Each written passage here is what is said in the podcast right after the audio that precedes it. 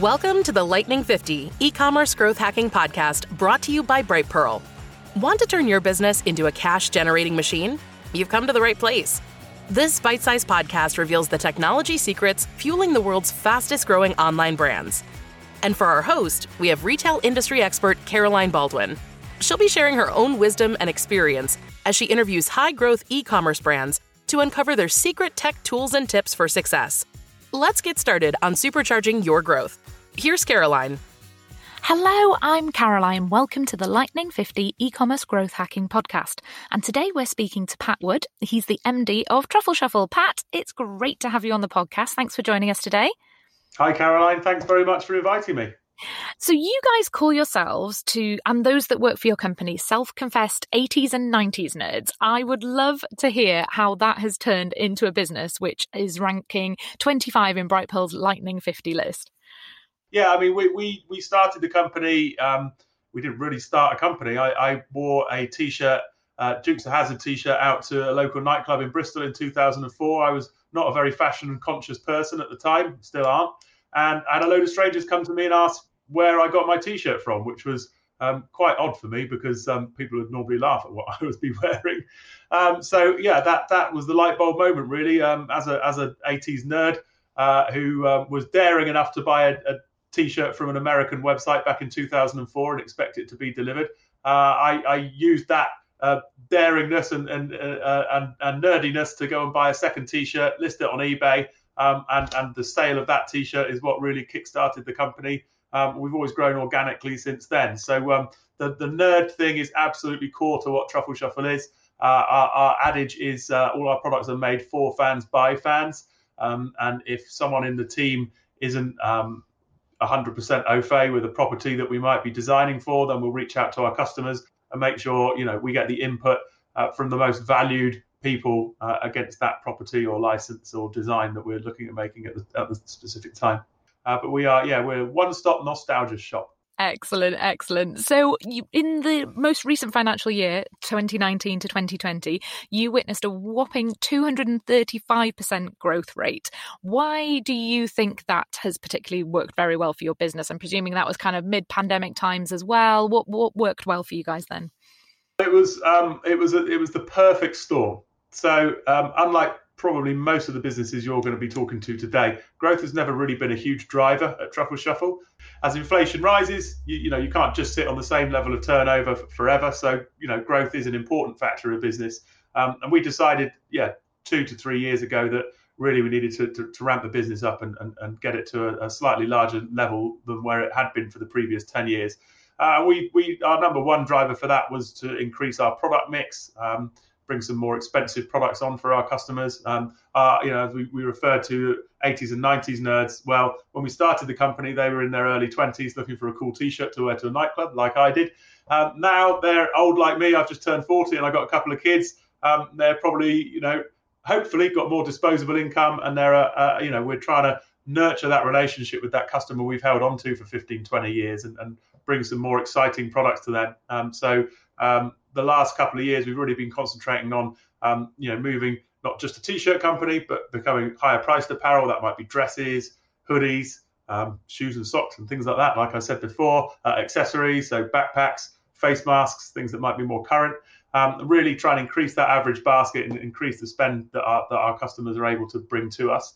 Um, so we we kind of nailed that in February 2020 and thought we're going to have a, a good year, and we experienced double-digit growth leading up to the to the year end March 2020. Um, and the last 10 days of that financial year, something happened. All the shops in the country shut. And as an online retailer, that was um, quite the shockwave to, to, to, to uh, be the recipient of.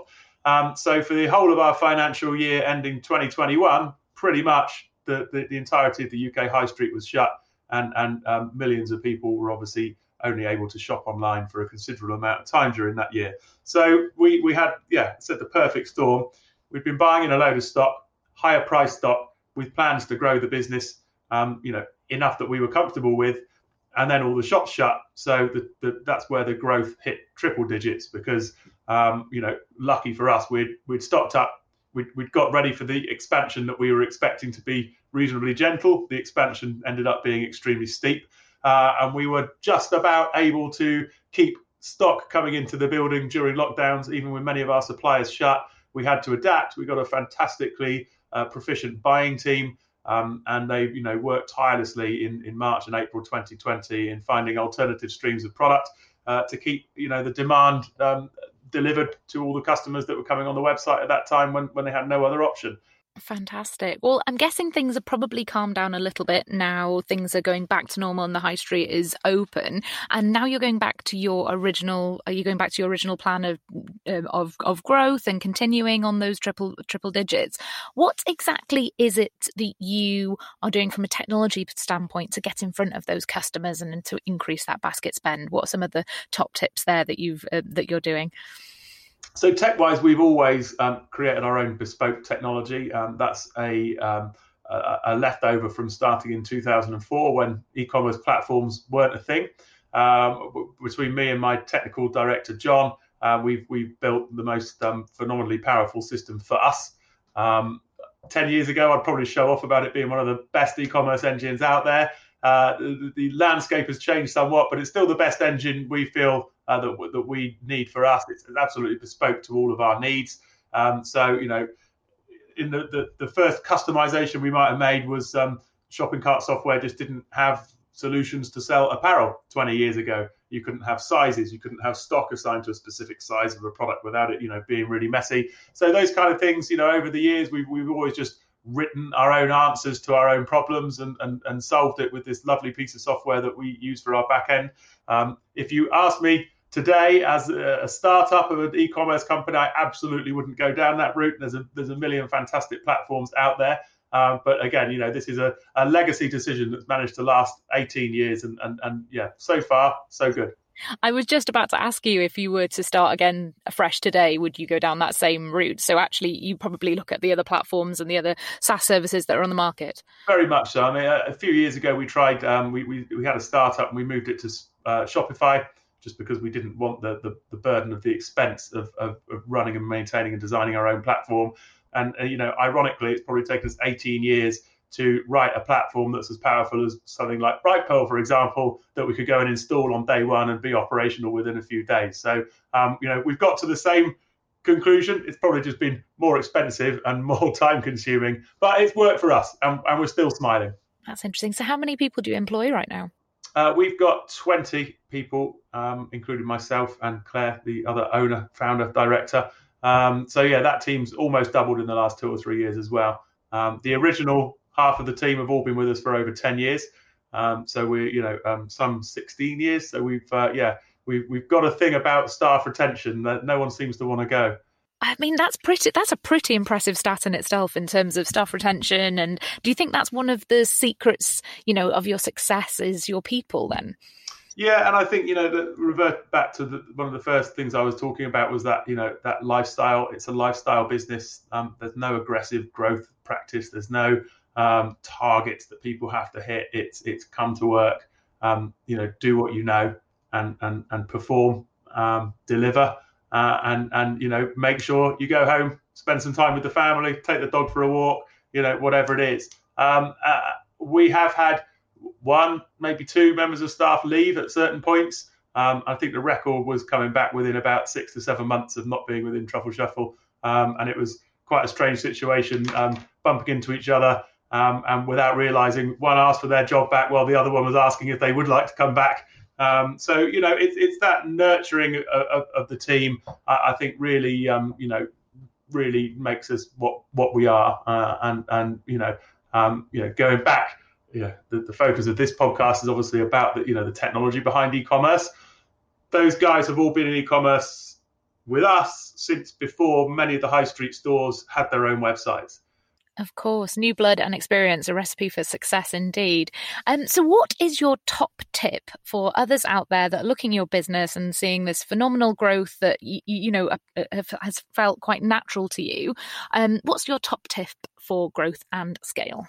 I think it's, it's, it's a tricky one, really. Um, we have we've tried to grow the business in the past um, to to to not as successful result as, as what we've had this time. Um, if we, we, we call it the COVID effect, if you strip the COVID effect away from those growth figures um, that we were looking at, we still think there's about 85% growth in, in that year. So we, we obviously had a phenomenal um, you know amount of, of growth through through COVID and lockdowns. Uh, but yeah, we still grew, yeah, almost doubled within the space of a year. You know, part of this growth strategy that we we recently, you know, the last few years we've been really working on is is you know being more bespoke, being more exclusive, um, you know, just doing stuff that other people don't, um, and, you know, really finding our niche again. I think that's a really, really important thing. It's a very crowded place. There's there's very few barriers to entry in e-commerce nowadays. So, you know, you need to have your product absolutely nailed.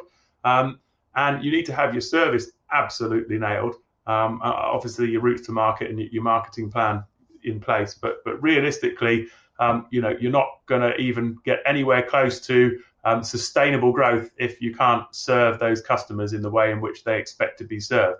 Um, 2004, when we started the company, if we delivered a T-shirt to someone in two weeks, we were considered fast. If we now deliver to someone in two days, we're considered slow. So the, the landscape has wholeheartedly changed.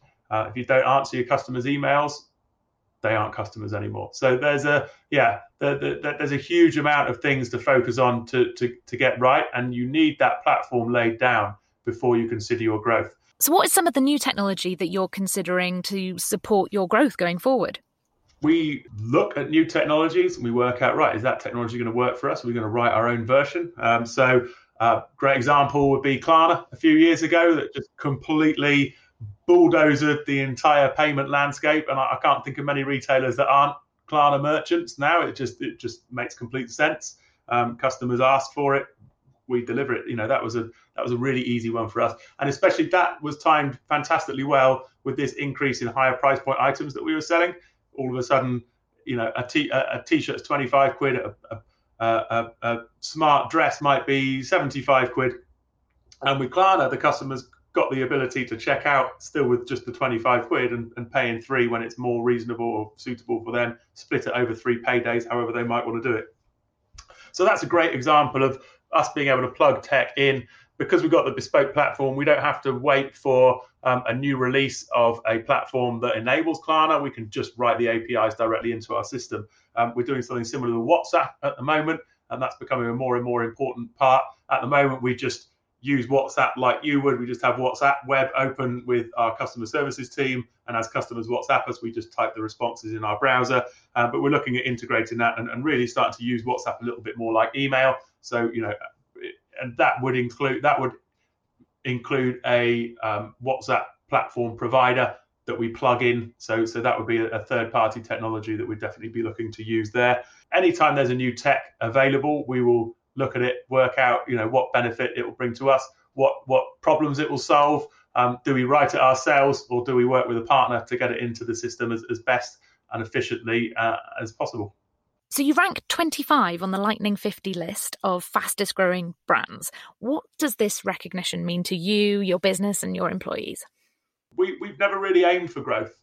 So awards like this are, are very few and far between. When we started up in 2004, we were growing two, three, four hundred percent every year for the first three or four years. So um, you know, there's dusty old awards hanging around my home office from from 15 years ago, but um, yeah, we've kind of long forgotten in, in, in, that kind of industry. So to, to, to be back on the scene and um, you know to have something to really shout about is uh, yeah is an absolute wonderful achievement. And for the team that have been with us for so many years as well, it's it's something new to to, to you know really prove what a fantastically good job we still do and we're still able to deliver to, to our customers year in year out and uh, you know next year we'll be celebrating our 20th anniversary uh, another triple digit growth year would be fantastic, but uh, yeah, I, I, don't think we can be that hopeful, but we're, we're definitely planning on some really significant growth over the coming months as well.